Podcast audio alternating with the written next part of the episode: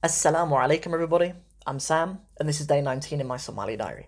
If you guys haven't been following along so far, then you should go back and watch the previous 18 entries into my Somali diary, because this is a series that I do every single day, Monday to Friday, every week, just kind of bringing you on the journey with me, learning the Somali language. Sometimes these videos are very short, and I haven't had much time to study the Somali language in a particular day, and sometimes the videos are a bit longer and a bit more in detail because that's the nature of learning languages. And obviously, I'm married and I have kids, and you know, and, and so sometimes that's life. Stuff gets in the way, and you can't always be that consistent. But Alhamdulillah, we've been able to put out something every single day for the past 18 days, and today is day 19. So, what are we talking about today? So, we're going to get into actually a little bit more on case. You know, those of you who love a little bit of grammar, you're going to enjoy this lesson because eh, you know earlier in this week, or actually the end of last week as well, we started to talk about cases in Somali. For those of you who have learned Arabic or you've learned Latin or Greek, you'll kind of be, or even German as well, you'll be kind of familiar with case to some degree. So, what are cases, right? Because we're going to learn about a new case today called the genitive. So, what are cases? Let's, let's maybe just run through that first before we get into too much nitty gritty.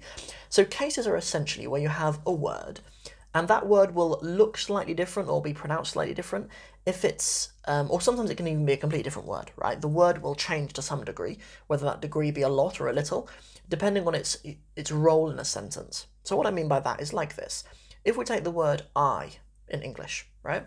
If I am the subject of the sentence, I can say I am making a video. I'm the one doing the making, right? So if I'm the one doing the verb, I say I, right? I am recording, I am speaking, I am sitting, right?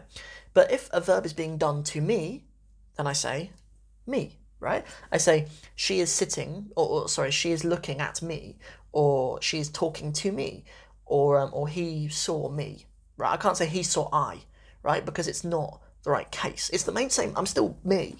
It's, it's still the, it's still that person, right? I'm still it's still the first person, right? But we use I when it's the subject. We use me when it's the object of the sentence, and then maybe I don't know. They're probably the you know probably the, the grammarians out there can argue with me if it's if myself is maybe another case, but um you know or, or it might just be a different word really.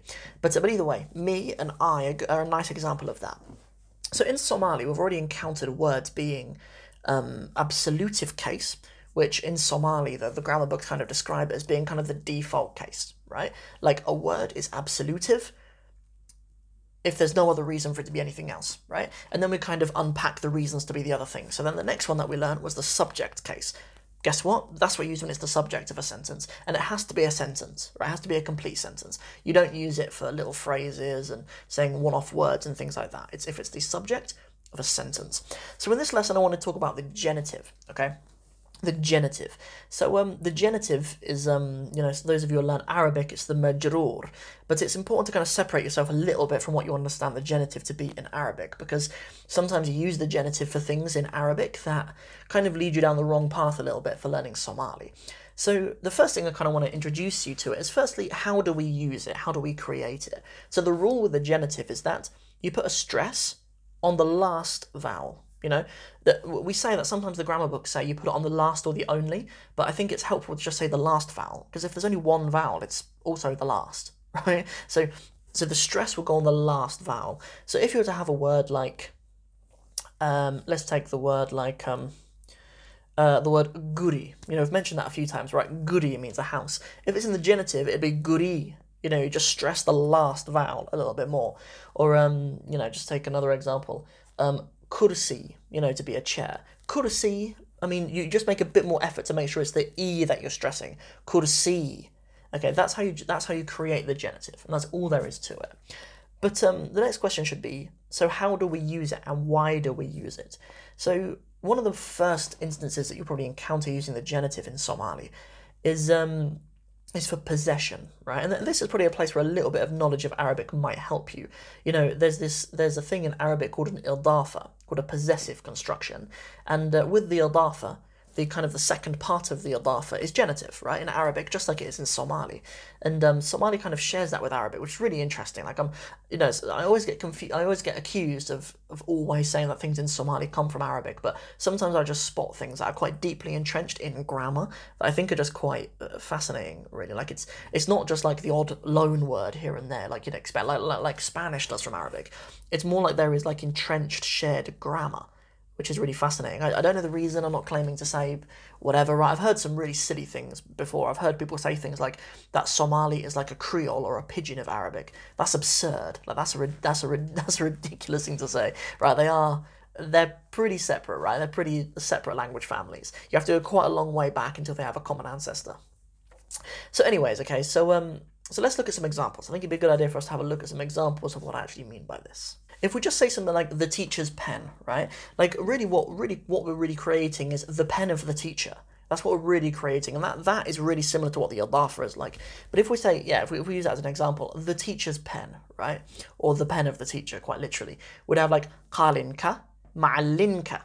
You know, usually when we say ma'allin, there's kind of a more of a stress earlier in the word. We have ma'allin, right? But in this case, we'll say ma'allin. So qalinka ma'allin. You know, that's that's that's the pen of the teacher or the teacher's pen. There are some words where this stress being at the end of the word also has a little um, kind of suffix put on the end as well. There are some words that do that.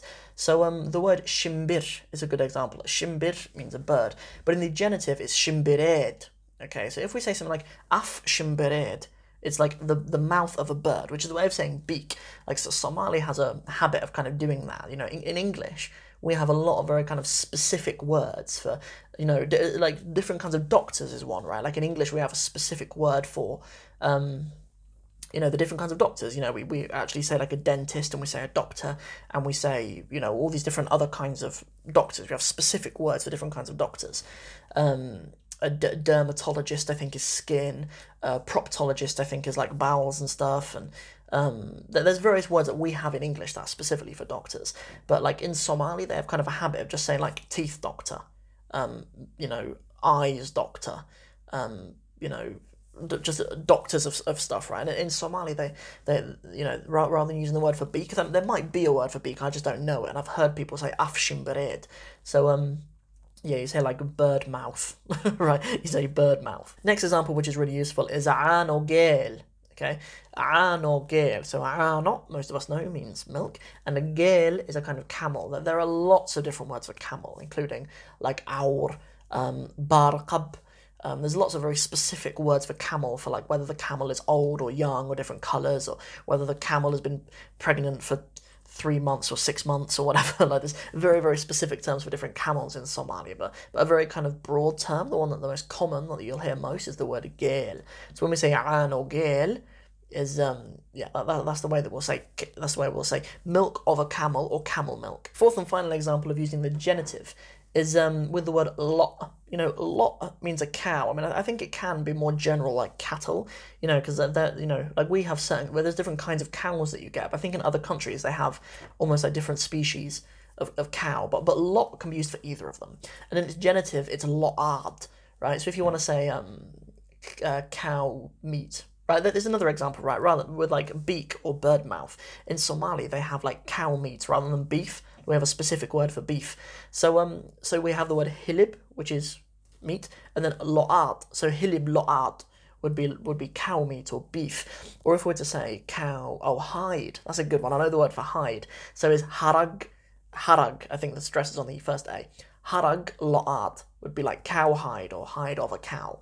And those are just a few examples of how we would use the genitive in the Somali language. So just so far in this series, well, well really in the past few days actually, we've been through these first three cases in the Somali language. We've been through the absolutive, the subject, and the genitive. There are more to come. You know, I, I definitely know there's something called an optive, um, but that we'll, we'll get to that we won't do it until I really understand it, uh, but we will get to it at some point, inshallah. And there might even be more cases as well. But um, but that is it for this video. You'll have to be patient for a video on the optive, inshallah. So um, that's everything for this video. Hope you guys enjoyed it. And if you did, please don't forget to like and share it, and don't forget to subscribe to the channel as well. And don't forget to hit that little bell as well. Actually, sometimes when you subscribe, YouTube might not tell you the next time that I upload an amazing Somali language lesson. So uh, you need to hit that little bell as well, so you make sure you get a notification as well, and you can be kind of part of the one minute club of the people who turn up within the first minute of the video going live. So it's always good to see you guys, see who gets there first. Anyway, have a really good week.